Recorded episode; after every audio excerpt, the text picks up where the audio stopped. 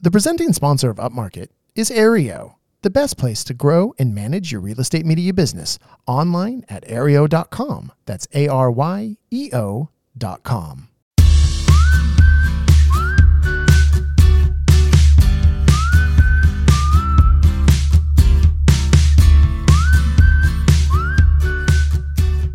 Coming to you from the makeshift Upmarket Studios in the beautiful Ojai Valley of Southern California. This is Upmarket, a podcast about the business of real estate photography and media. My name is Reed Fish. I am the CEO and a co-founder of Upmarket Media. One of our other co-founders, Mark Corcoran, not here today. Chelsea, you know, producing from afar once again. Um, and uh, you know, we're gearing up. We're getting close now. We are like not that far, just a few weeks away from PMRE 2023.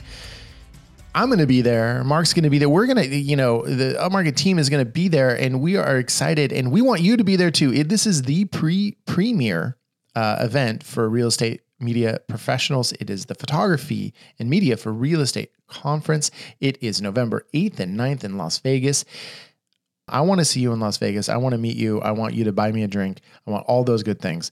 So, pmreconference.com. Speaking of PMRE, we have yet again one of the one of the speakers, one of the presenters at PMRE, and this time it is David Deal, who is a lawyer specializing in photography and intellectual property rights. So, David, here's the thing I want to ask you first is we've kind of gotten into it uh, a bit on this podcast with uh, about Zillow and then there's been the whole controversy with Aryeo and um, you know them being bought out by Zillow. But one of the one of the things that that we had talked about, um, uh, you know, earlier in the in the beginning of the Zillow controversy is how we feel that Zillow has built their company on the backs of real estate photographers, and they have done that by using our photos, and they have not paid a dime to any of us. I mean, how basically have they gotten away with that? And I mean, and would you even frame it like that? It, it, it, you know? Yeah, I mean, it's it's a it's a it's a really interesting question, and and just for a little bit of context, there's there's the equivalent of a Zillow in in almost every photographic niche. So you know the, the, the real estate photography and the architectural photography niche happens to be very large and um, mm-hmm you know, uh, all over the country, obviously. Uh, and so for for architectural and real estate photographers, Zillow is is like you know kind of the the Pinterest uh, for right. uh, you know for you know kind of uh, photographers that photograph uh, interiors or or mm-hmm. celebrities on the street. So the Zillow is no different than other large, and I'll, I'll call uh, Zillow a, a, social media company. They're real, they're they're they really don't qualify, but they they function the same way. They okay. they are, however they got there, they occupy this overwhelming space in in the niche. So when people think of when consumers think about uh, viewing, you know, kind of a quick hit on, you know, kind of what's mm-hmm. available in your neighborhood, or even if you're serious shot, you know, in the market for for a home, yeah. you think of Zillow first, and that's a testament to you know the people at Zillow that have that have built the brand, and it, you know, Zillow occupies that space for now. Yeah, for sure, um, for sure. But Zillow is no different than any other uh, large, uh, successful social media company in that Zillow itself is not the the entity that is going out and getting and sourcing the images and copying them mm-hmm. and committing copyright infringement. So it it makes it Zillow is a really easy target, but they're not the legally speaking. They're right. yes, morally is different than legally. Right, and that, that is, and you know, I you know, lots of copyright attorneys. I'm not alone. Think that the current boundaries of uh, the Digital Millennium Copyright Act should not include companies like Zillow.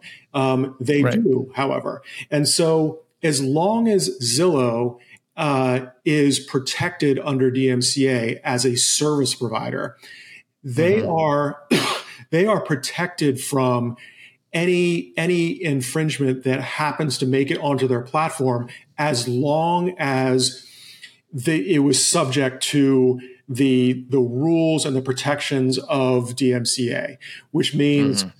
Zillow can't be the ones that are actively going and getting the images. They have to right. be, you know, there's a, I'm, I'm, I'm uh, kind of summarizing a little bit, but Zillow has to be a passive force in mm-hmm. the, the, the gathering eh, or the um, kind of the sure. assembly of these images. So, Zillow is an easy target, but it's it, it's it's not necessarily the the the worst actor in the equation. So the I counsel clients on this this dynamic all the time.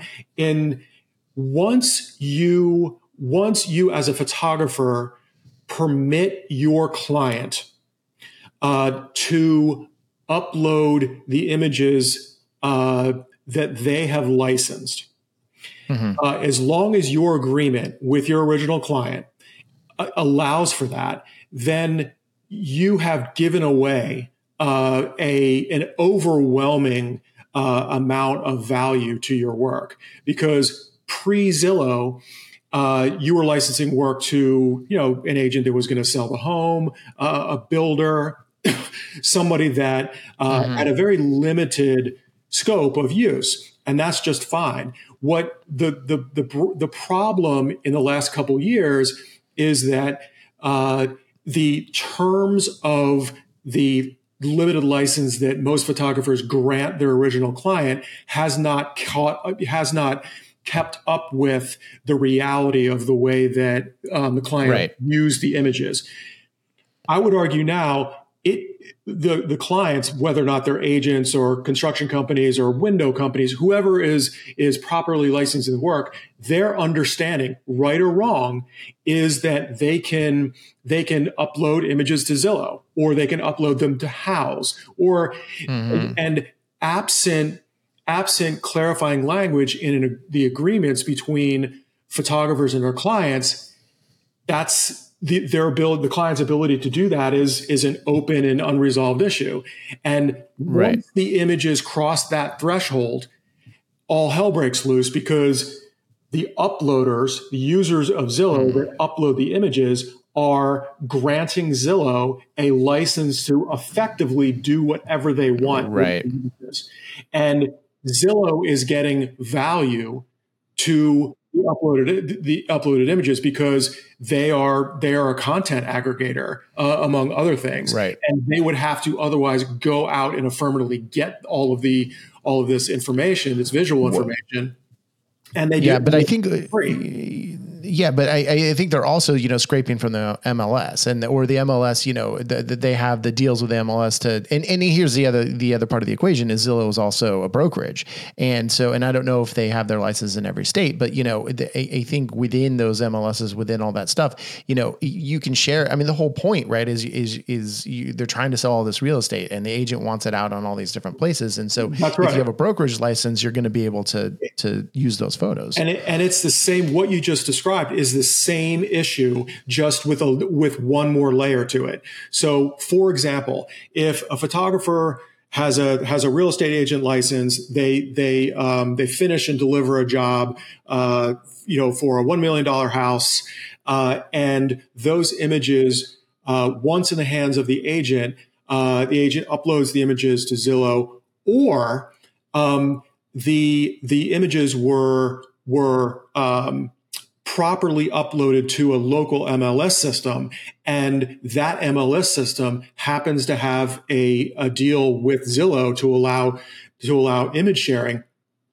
Again, unless the photographer has directly dealt with that, that use, right. the understanding is that the client can that's permitted. And so the, the, the, the, breakdown, I mean, the, the, uh, the breakdown is, is partially the fault of the Zillows of the world or the MLS um, systems mm-hmm. of the world and Zillow, as well as the photographers, because if if you as a photographer if you work from the assumption that that's what your clients are going to do, you you can't have it both ways by by not addressing it in your agreement with your client mm-hmm. and then complaining they're doing something that you know right. they're going to do. Right. And, well, I don't, I don't, yeah, I don't like that because that puts uh, the burden on us, and I don't want the burden on us. I want it on other people. I want to be the victim here. Um, so I, I, uh, uh, um, you know, but, but I, I, I, and I think, and I look at, you know, kind of how I just like in my gut feel about all this stuff, and, and I, to me, like when the agent licenses these photos from us and and I, I kind of say yeah you know put, put them wherever to advertise the home and to advertise you alongside that. I mean because we really think of ourselves as realtor marketers not real estate marketers and so it's really about the agent. That's what that's who you know we want the agent to be successful. We want them to get another listing so that then we can get more work it's like I'm fine with them uploading it, you know, either personally or it aggregates off, you know, as long as their name is next to it on Zillow. Th- to me, that's okay, right? That that that's within the bounds of, of what I would think is a reasonable expectation. It's when I look at Zillow and I see photos that I took ten years ago on there still, and there's no mention at all of the original realtor. And I think what they say is they say, well, you know, there's a checkbox when you upload to the MLS that, you know, for the, for the photos to be taken down when, when the listing ends. And so again, it, it puts the onus on, onto, you know, the realtor who has, and we can tell them a thousand times, they have no concept of copyright law. They don't, it's just not something that enters right. into their consciousness. And so it, it, it, it just becomes a, I don't know, I, I guess what just gets me about it more than anything is it's just like Zillow just is is like, well, you know, we have that checkbox, and so, you know, officer, I can't, I can't imagine there's, you know, copyright infringement happening on our website. Oh my goodness, you know, right. when they full well know it's just they're they have millions of infringed images and, on their website. And there, there's always there are always a couple ways to to solve the problem, and in this in in this the, the facts that we've been speaking about, a photographer can can either be proactive about clearly defining kind of the expectations from their client. Um, you know, when things um, go south, even after you have a really good uh, kind of tight contract, uh, you know, the issue of whether or not you want to go after your original client is another issue. You know, that's that's something yeah. completely different. But there's there's that avenue which you know some photographers choose, or you know, a a more efficient way of doing it is making the assumption that you are giving more value to your client than you than you would have if they didn't uh, get the benefit of of the images ending up on all these sites and adding to your adding to your your fee. And so, you know, and there's there's absolutely nothing wrong with that, and there's absolutely nothing wrong with with communicating with your clients that this is this is why. You know um, i'm we're going to work from the assumption that the images are going to get onto the mls they're going to get onto zillow. They might not be they might not be removed when they should be removed from zillow. Um, you know i'm going to i'm going to work from the position that you as a client are you know once this once this job is come and gone you know you're you're going to do very little. But and I'm okay with that as long as there's an exchange. And the exchange is my fees, my fees are a little bit higher. I mean, that, mm. that's the, that's the more efficient way of, and you know, it, built into all of these things is all of our um, desire and willingness to engage in these kind of conversations with our clients. I mean, I shot for 20 years. It's touchy. It's really touchy yeah. bringing things up with your client that, you know, uh, all, all intents and purposes, holds the power. Yeah, well, and that that's that was kind of be my next question is like those are those can be hard conversations to have with our clients when already I feel like so many of them are in a position where they feel like we're screwing them anyway because we're so expensive and like wait I'm paying you all this money and I don't own the images. I mean, how many times have I had that conversation? Right. And you know, usually you can you know usually they come around, but it, it is always awkward, and especially it's awkward when you know you know our business I feel like is in a place now, even though we still feel like we need every single client where like you know if someone's putting up a fuss we can just say screw it forget it we're not going to work with you but if you're just in the process of building your business if you're if you're newer that's that's when you're so liable to to just roll over for people all the time you know and sign, signing the copyright away on those you know on the agreements that the brokers try to send you and all that you know yeah, that that's always been. I mean, that has always been. Real estate photographers are part of the the exact same the exact same discussion. That's always been the the the dynamic is, you know, and and it changes. You know, photographers that are mm-hmm. just starting out have different standards than older, more experienced photographers. Ultimately, at any given time in your career, a photographer needs to make a decision about what kind of clients you want. And right. you know, you're at least from from my experience and my perspective now, if you're doing things properly uh, as a as a photographer, you're gradually going to get you're gradually going to settle on however you get there. You're going to settle on less clients that are better clients that pay you more sure. and work efficiently. I mean, that's the direction that every photographer should be going. And this is a conversation I have all the time with my clients, separate from any kind of copyright matters, is in the end, you know, you want to end up with, ideally, you want to end up with clients that respect you, back you up when something, when something goes wrong mm-hmm. and, and pay attention to, you know, the terms of the contract. I mean, I, I can't tell you how many times I've had clients say, well, we have this contract. We went over it and they broke it. And when I, when I called them on it, they kind of attempt to write it off. I mean, every photographer is different, but in the end, photographers need to make a decision about what kind of clients they want. Yeah, no, for sure, for sure. you know, it's complicated. This, you know, nothing, nothing is easy. Well, I, okay, I'm going to throw an easier question at you. Just kidding. Um, uh, uh, um, AI. So, you know, I, I, think right in the obviously it's the buzz everywhere for the last like six months has been AI, and and and it's been no different in our industry. And know, I'm already seeing people uh, using generative AI in Photoshop, uh, even though it's against their terms of service, uh, you know, using it in commercial work and say, "Oh, look, I raced this car from the driveway, and it's so amazing." Blah blah blah. Um, and I and I think I, and in in my cursory reading of headlines lately that I didn't actually click on and read the article, um, a judge ruled that you know AI images are not or AI work is not copyrightable, right? So are we? You know, where is that going to put us? And obviously, this is a really a new area in the law.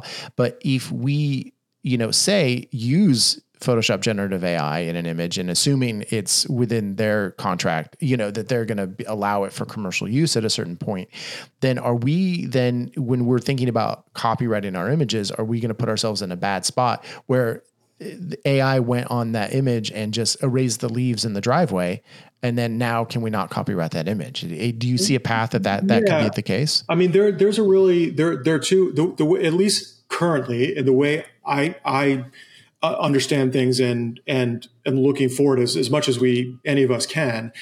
There, there are two there are two things going on. There are two there are two things concerning AI that are going to affect photographers, um, and one of them is uh, in a in the bigger picture, uh, at some point, and this is all new law. Like there's nothing on the books that even right. remotely kind of establishes boundaries about th- where this issue is. But f- fundamentally, for AI to function and to be useful for the the person or the entity that is operating the AI system, it it it relies on um, information, whether or not that is yes. whether or not that is words, whether or not it's music, whether or not it's photography. When when an AI system that uh, is programmed to to produce something from using AI from existing photographs, that issue has not been put before a court yet. How right. much or how little constitutes infringement? Right? If you are right. if you are putting together an image eh, that's generated by AI that's drawing on 100 existing images, are you infringing um, on all 100 of those images?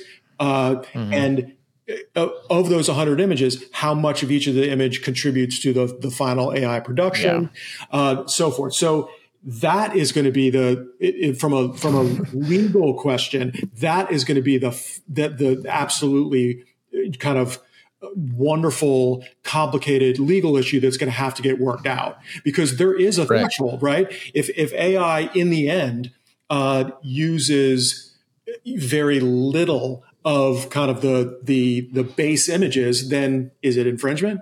Um, you know and so the other part of it is uh, the other the other part of AI that's going to affect our industry is uh, it is very clear so far that might change. I don't i don't think it's going to but so far courts have held that ai generated images are not copyrightable. They have to be the product of an individual.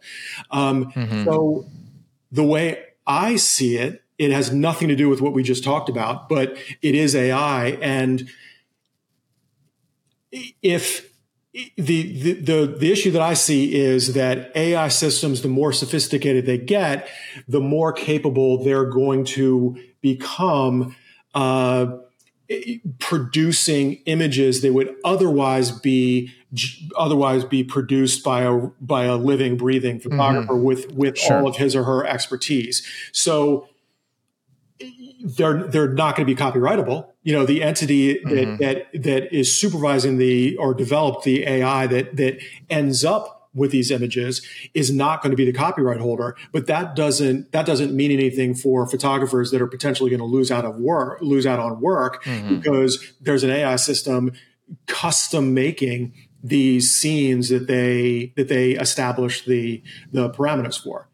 So mm-hmm. it's it's it's I think it's a win for, well, I wouldn't, I don't, I'm not even sure who, it, who it's a win for. The fact that AI generated images can't be copyrighted solves a whole lot of problems because right. you know they're I, I, don't know if they're exactly going to be in the public domain but they're not copyrightable therefore you can infringe um, that that i think is a whole different thing but the idea that ai can replace skilled photographers on the ground just by using existing images that are in some giant right. giant right. bank. Mm-hmm. That's that would be if I was a working photographer, that would worry me. You know, mm-hmm. especially especially as an architectural photographer because you know, let's say you are a live events photographer or you know kind of a concert photographer mm. or like a news photographer ai is really not going to really not going to kind of kind of uh, right.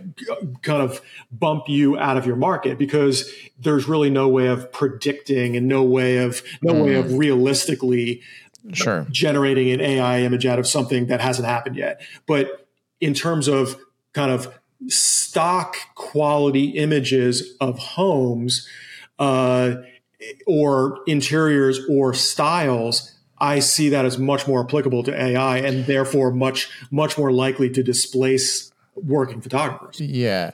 Well, yeah, and and I I really see it as I mean I mean you still like no one knows what the inside of my house looks like, right? Because uh, no AI is going to know that uh, unless there's uh, you know images out there. So I mean, you know, to me what the plausible thing is and there's already apps that do this to a very very lesser extent is you're just going to be able to have an app on your phone. You're going to walk through much like you do, you know, for second floor Cubicasa or whatever and you do a floor plan, you just walk around and you just, you know, it, it just turn the camera, just turn right. your phone, and then it's going to be able to just take it in a video format of just just a walkthrough. You're going to do it in five minutes, and then it's going to be able to spit out, you know, quote unquote perfect, you know, right. real estate photography images. We're not there yet, but I, you know, can you imagine that we won't be there in ten years? Right.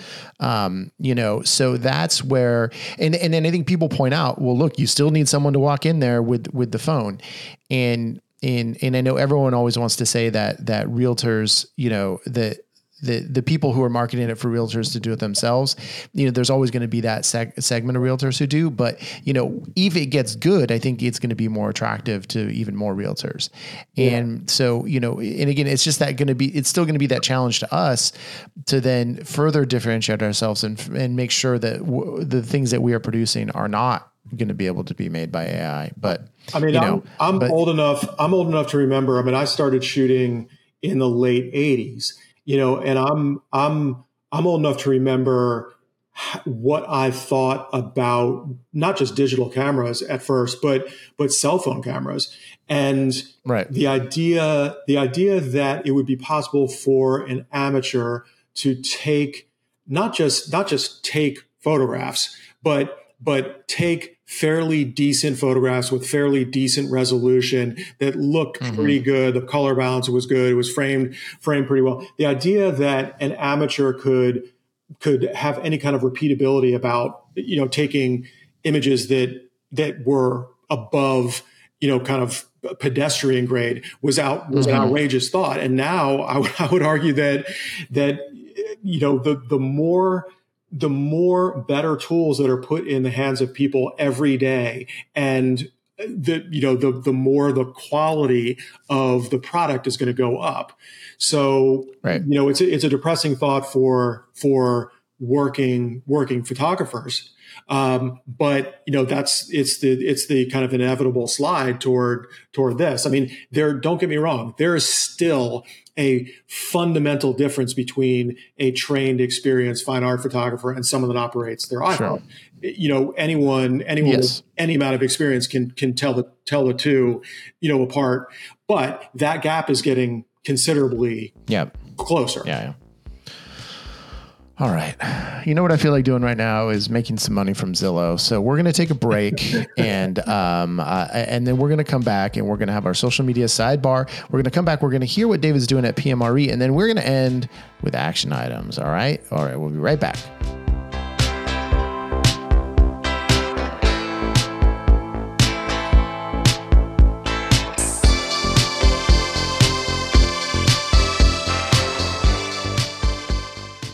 Has been rolling out new stuff all summer long. So many new things, in addition to some big other news. But you know, so many on the product side. So many new enhancements. We got mileage, we got payroll, we got all this kind of stuff you can do. And I know they're actually rolling out a bunch of new stuff coming this fall as well. We just beta tested uh, a new interface for the listing and the order pages. I'm gonna kind of mush all those together, and it's gonna be so nice. Chelsea walked did a walkthrough the other day, and she is not here, but uh, she did tell me it was pretty great. And so we're excited about that. So, look, Aryeo has all the features that you need to help your real estate media business thrive. Um, we love it, still using it. Everyone should be. And if you want to try it out and you're a new user, you can get 15 free bonus listings. Oh my goodness, so many bonus listings. Go to Aryeo.com, use the code UPMARKET, and every new user gets 15 bonus listings.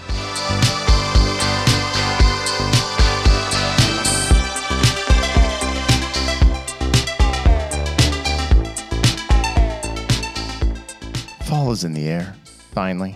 Been a long, hot summer. So you know what that means. It's time to break out the pumpkin spice floor plans. Oh, baby. Second floor app. That's where we can get all kinds of floor plans. And I think pumpkin spice is probably going to be on the menu this fall. I'm excited for that. You know, everyone everywhere always talking about floor plans. It is the number one thing that realtors are now coming to, I think, expect. Uh, kind of, uh, you know, in all their media and the stuff that they put out there. So, one great way that you can get in and you can start providing low costs, low cost quick floor plans for your clients. The second floor app, I mean, look, they have a really spiffy app. You just walk through and instantaneously you can get a finished floor plan to your realtor. You don't even have to go home and upload it. This technology is so impressive. It's so great. If you want to give it a try, you can get a free month if you go to secondfloorapp.com backslash upmarket. Oh man, you get a free month and you can do all sorts of floor plans. It's so low cost, so efficient. You are going to love Second Floor app.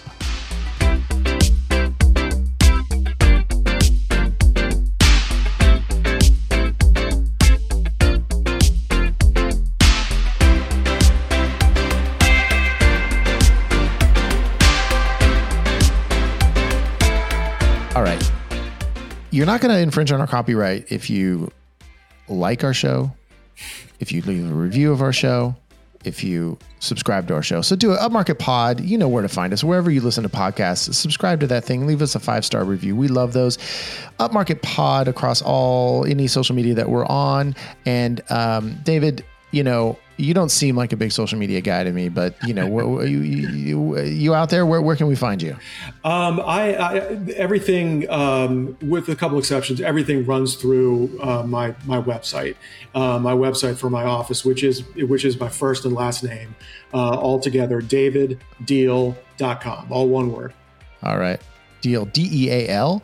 All right, and then uh, so then so do you have a business social media account where you're offering tips for photographers that kind of thing or uh, anything? I, I have a personal I have a personal Instagram oh, account personal. that I okay. post post some old photographs. Sure. Uh, but um, as of right now, we we we don't have any social yeah. media that correlates to yeah. our uh, our website. Okay, cool. Well, I so, so, I do like to talk a little bit about social media here, and I do uh, in this segment, and I do have kind of, um, and I don't want to spend too long on it. So if there's a kind of a, a you know a brief way to kind of summarize it, in, in terms when we're talking about um, you know fair use on social media. Say we're on instagram and obviously you know we all of us in this industry have had an instance where a stager or a builder or somebody or a different agent you know takes photos that are on the mls and uploads them you know onto their account. And it's pretty clearly egregiously copyright infringement. But what about you know the the legalities of like resharing i mean is that is that kind of the barrier is that kind of the thing that insulates people that because it, and sometimes I, I get a little annoyed that you know they can reshare it in their stories or whatever and it just has a little you know the little handle of the original poster and they're still getting benefit from it but you know we're not making any money so is, yeah, is that kind of I mean, the way around it yeah, I mean, what, what you just described happens all the time in my practice. I mean, I have cases. I mean, and what you've just described is infringement. there is there is no. I mean, fair use is something that uh, is brought up quite a bit by opposing parties, but really doesn't apply to what you're describing. I mean, fair use is in the end is quite narrow. Um, it means it fair use is an affirmative defense it means you know the, the user that is that is maybe subject uh, or maybe um, maybe the benefit of, of some kind of fair use defense has infringed, right? They've used mm-hmm. they've used the image outside of proper license or permission. Therefore, they've infringed. But you know they may be saved by you know some very narrow uh, circumstances that are described in a fair use defense.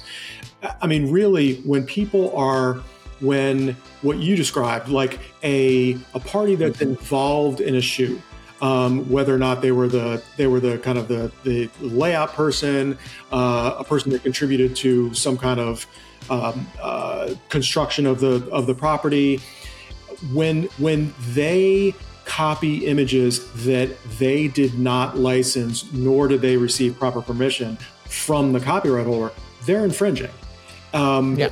But it's always more complicated than that because again like as a photographer you don't want to you don't want to be in the position where things come back to your client right you don't want to be the person right, that right. reaches out to the third parties and says you're infringing and the and the third party says well you know your client gave me permission to use them. I mean, sure. they didn't like explicitly yeah. say it, but they like, you know, they they sent me this email like, mm-hmm. look at our great images. I mean, I, I can't tell you how many times that very yeah. scenario has happened in my practice. So yeah, and you piss off everyone. You piss off everyone if you go after the the the other third party. You know, right in, in that situation. Yeah. Right, and I mean that's the. I, I mean, this is. I, I have a variation of this discussion with clients or opposing parties or both on a daily basis. Negotiating negotiating this area where uh, it is understood at least by you know my my experience it's understood by most people that operate in the online universe that there's this there's this like nebulous weird space where if you have some kind of connection to the content, mm-hmm. it's okay for you to, you know, just put it on my social media or just share it with somebody. And as photographers, and this is this is a lot of what I what I plan to talk about at PMRE is is as photographers, we have control over to, to you know to a certain extent. We have we have a lot more control than we think about defining the rules of how our images are used uh, and being proactive in in drafting simple straightforward documents that put the the limits of you know almost always the specific limits on on use and license licenses by our original clients. It doesn't mean it's not going to happen. It doesn't mean that our clients are going to behave badly or they're going to um, they're going to without really realizing it give some kind of implicit permission for third parties to use images and then we have a problem. It doesn't mean that's not going to happen. It just means we want as photographers we want to be in the strongest when things hit the fan, we want to be in the strongest position we possibly can by having good, solid, clear language and and binding documentation that supports our position. Okay. It, it makes when things do go south, it makes resolving those those issues easier and better mm-hmm. for better for photographers.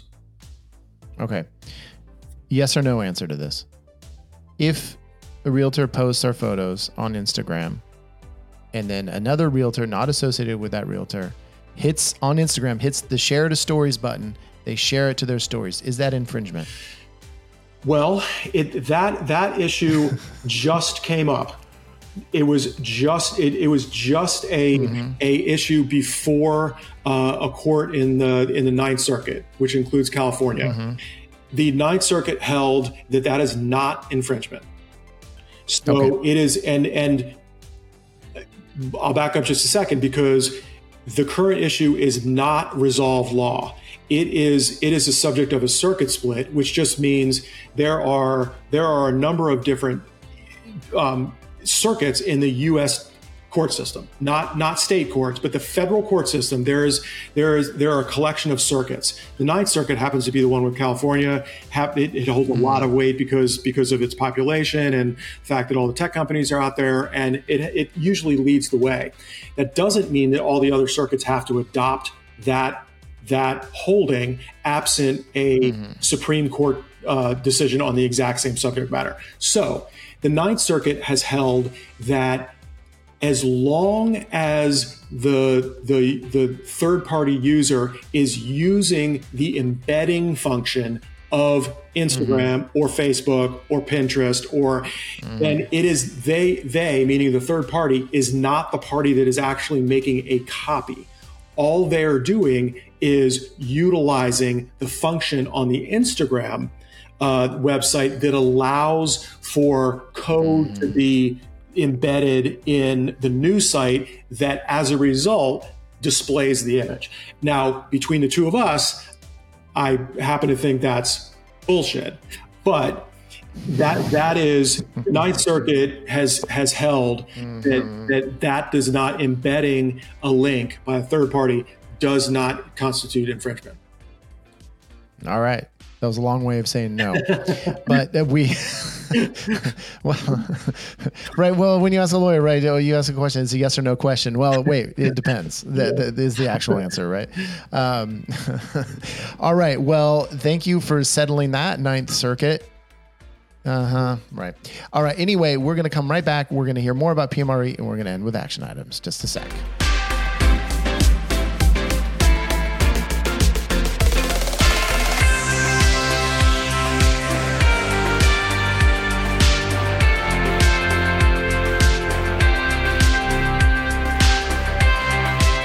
Right, so David, I I feel like I have a flavor already of what you're going to talk about at PMRE, but can you go over it and don't give away the whole deal because I want people to pay and come to this and come to Las Vegas. So, but g- give us the nutshell of what's um, of what's going on. Sure. Um, I will. I'll be speaking about best practices for photographers concerning their copyright, and that means best practices concerning um, proactively uh, protecting their copyright, meaning uh, drafting and using documents that, um, pr- let's say, prior to capturing images that are subject to copyright, uh, good, legal, clear documents that uh, that support. Uh, their their position, meaning they're the copyright holders, the licenses are clearly defined, as well as um, best practices for uh, addressing and handling copyright infringement matters when they occur, um, meaning what to do and what not to do when you discover an infringement, uh, whether or not you know what what the threshold is for uh, enlisting an attorney versus trying to handle things yourself, and and then kind of some best practices for I guess kind of in between, meaning uh, developing a developing a, a, good healthy relationship with the copyright office and developing a, a workflow that includes regi- mm-hmm. regularly registering your work in groups that will when properly done, put a photographer in a much stronger position mm-hmm. should matter yeah. of infringements take place. Right. Yeah, and and and you know, we we've definitely tried that um tried that you know workflow of of of getting our stuff copyrighted. But man that is a that is a tough workflow and and I commend anyone who's able to do it. And I'm I'm really hoping that one day soon ish and i know how glacial these things can be um, to have a better easier system for registering work because i think it's it's very onerous as as it is now at least according to our office manager who was the one who did it because I didn't want to do it myself. Uh, um, so uh, okay, so there's going to be a lot of like really practical advice in your talk. It sounds like I mean we're going to be able to walk away from this with a with a real better understanding of of, of how we can protect ourselves. Um, and then, are you going to get into some of these more uh, hot button things like AI and you know all that all yeah. that kind of stuff? Oh, absolutely. I mean, AI um, is is on everyone's mind. Anyone that reads any kind of headlines, you know, just in just in the past six months, the the AI has gone from you know almost almost nothing to a dominant issue. I happen to think that it that it it has it's it's it's going to be a less it's going to have less of an impact on photographers than we may think, but it but it's still something that that we all have to address. I, will I'll go over at least my perspective on what to expect and how it how it may affect photographers, specifically uh, photographers in in our niche in in, in real estate niche. Mm-hmm. And then, uh, you know, how, uh, what's your take, you know, and, i and, and obviously you're someone who makes a living doing this, but I mean, you know, what are the kind of, when we decide, when we do have a copyright infringement, you know, how are we deciding, when to go after that. You know when to make a you know when to make a, a, claim is the wrong word but you know when to press a case you know when to to do that. Because i think sometimes y- you're probably better off not doing it and, and more of taking the the tack of of education. And i just had one with a local realtor. They just like just flat out reposted stuff uh, on their instagram. And i just messaged them and said hey you know you know, we're not litigious. This is something that we could sue over. We're we really want to educate. We really want to help grow, our, you know, help our community. Blah blah blah. And I, and I think that came off much better. Whereas if I had gone scorched earth and just said, "Hey, you infringed. You owe us thousands of dollars," I mean, you know, there's no way that guy would ever use this. And I live in a small town, right. and it just would be a disaster, right? right? So yeah, and th- and that is, I mean, this is this what you just described is the underlying issue in in I, I mean, I'll say every matter that comes across my desk concerning a real estate or architectural photographer, 100% of the time, right. there, there is this just below the surface issue of how, how the best kind of path, what the best path to take is for the photographer and my office. Even, even after a photographer has made a decision that it's in his or her best interest to hire an attorney because they either don't want to confront the, the infringer directly or it's touchy or or they want to go scorched earth. There's there's still this underlying issue about um, what and and w- what the issue will do to the existing relationship between the photographer and his or her client right? There's some photographers that are starting out and and and want to preserve these relationships at all costs. There are other photographers that are at the at the the kind of the end of their their professional arc and don't care. So it just it it just depends. Um, but yeah, I mean, we'll we'll talk about that. We'll talk about that plenty. Kind of the and kind of in on a on a practical uh, level, if you are going to attempt to solve the problem without without hiring counsel what to do and what not to do because it matters right. you know what you say right. how you approach the situation the language you use absolutely you know a lot of non-attorneys don't believe me or don't don't don't want to believe me it matters um, you know right. I, will give you kind of a, a summary of a conversation i've had a million times with a new client including this morning you know where where a, a client, a photographer calls me up and says, I got this issue. I'm new to this. I, I can't believe this person used my images. And this is what I did. I reached out to them. I said, "Oh, you can, you know, I'm sure it was a problem. I'm sure it was a mistake, but you know, let's let's just say you, you, you pay me a hundred bucks and I'll we'll call it a day." If that solves the problem and everyone's happy, that's great. But if it doesn't solve the problem, the photographer has put him or herself in a position where their attorney has to has to dig them out of this position where they value right. their work at hundred dollars when it's worth you know 20 grand so that's right. that's that's a really good example practical example of these little things that you know i'm going to speak about what to do and what not to do uh, you know with with the bigger picture in mind right right right well, that's going to be really practical because I think that's you know we're all a little bit in the dark on that, and and you know you just kind of go by feel, and and I've I've done a version of that, you know, where it's like oh you you know, I, although I said a hundred bucks an image to, to, there was a hated realtor in our area, and they, he was like six of mine on Instagram, and I'm like, so he, he, ended up paying me three three hundred bucks, uh, you know, so it was it was and and and it was good uh, petty vindication, so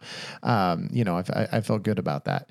Um, so all right well chock full of of um uh, and then oh, so and are you going to be hanging out? Are you just are you you know are you busy enough that you're just going to like jet in to las vegas gonna, be there at 10 a.m you're going to get on stage at 11 oh you're going to be there i'm going to be there for the whole conference. Yeah i live in i live in virginia. If i'm going to i'm going to make the trip i'm going to be there. And and you know i want to i want to be there to experience the conference anyway. Uh you know so yeah i'll be there for the whole conference. I might even be there a night early Oh, nice, nice. Yeah, I, am definitely going to be there night early. Well, the pre-registration parties, uh, you know, kind of one of the fun parties yeah. for sure. You know, the, the night before, you know, it's when everyone. I mean, that's kind of uh, that that first. You know, Mark and I went for the first time a, a couple years ago, and that was the night we we partied uh, hard. You know, we were hanging out with the air with the with the Aryeo crew, and we were up late and you know, and then by the by the by the big party night, we are like, oh, okay, I'm, I'm a little tired, you know. So, uh, you know, that's always the thing in Las Vegas. It's it's hard not to just go hard as soon as you get there, and then you're kind of you playing catch up, playing catch up the rest of the time. Yeah. So, um, well, that's great. Well, David, you know, uh, this is great, and and I do want to end with some action items, and so I'm going to I'm, I'm gonna I'm gonna go first because mine is actually I've been trying to have our action items be kind of with our with our topic kind of uh, uh, of the podcast but this one is not. I'm, I'm going left field on this. So this is more in the in the guise of client relations. And and, and it actually could be a good way to to make sure you know to to keep communication going with your clients in a way that that does make it easier to even if you ever have to have a copyright um, uh, uh conversation with the client you've already cemented this good relationship so it's going to be easier. But i want you to send a client a handwritten note um, I just got one from one of our clients, and it was really nice. And and he had actually suggested to me that he sends his clients, you know, four times a year, he'll send them a handwritten note. Now we can't do. We have like 500 clients. We're not going to be able to do that. But I think the occasional handwritten note is going to go a long way towards you know you're going to stick out in the crowd. No one is writing handwritten notes anymore. So if you can write a note as a little card to a client maybe maybe you send a, a note on their birthday every year you do, do something um, or even just one. That's my action item is just do one and maybe invite your client out to lunch. You know wh- whatever it is send them a handwritten note. I think that's gonna that's gonna help grow your business. Um, do you want you want mine yeah, go okay. for it. Yeah, I'm ready. Okay. I'm ready. So, um, you know, we'll uh, you know, there'll, there'll, be more details at the conference, but you know, my action item is every photographer should sit down and and end up with a, a number of very simple documents that that clearly define their relationships with their clients. Um, there's there should be a document that oh, yeah. is the default agreement between uh, the photographer and their client. It doesn't mean it can't be changed, but it's but it's kind of the starting point that includes language that is most likely to be to be um, maintained and, and held the, in the in the contract, and then um, you know another document that that uh, you know a, a simple document that goes over the license options and the licensing, the third party licensing uh, options for for a shoot. Those two things alone, uh, uh, in addition to putting the matter in writing and in front of your client prior to the shoot, it it it forces a photographer and hopefully a client to think very concretely about what those what you know kind of what what the what the rules are going to be um, it's mm-hmm. it's it's just a better easy way of doing business uh, than uh, compared to making the assumption that the parties are in agreement about these things and not discussing them at all.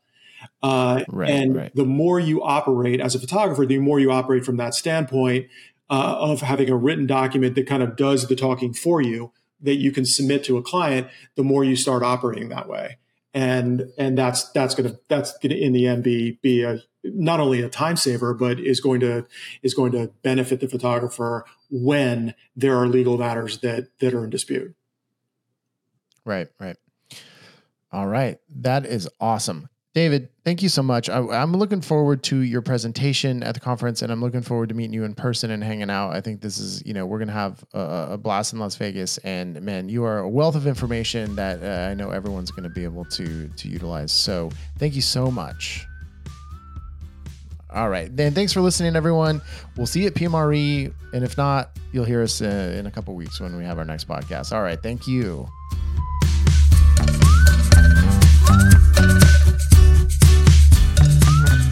Upmarket is a production of Upmarket Studios. This episode was produced by Chelsea Froelich and edited by Bethany Diedrich. Thank you so much for listening, and we really hope you listen to the next one too.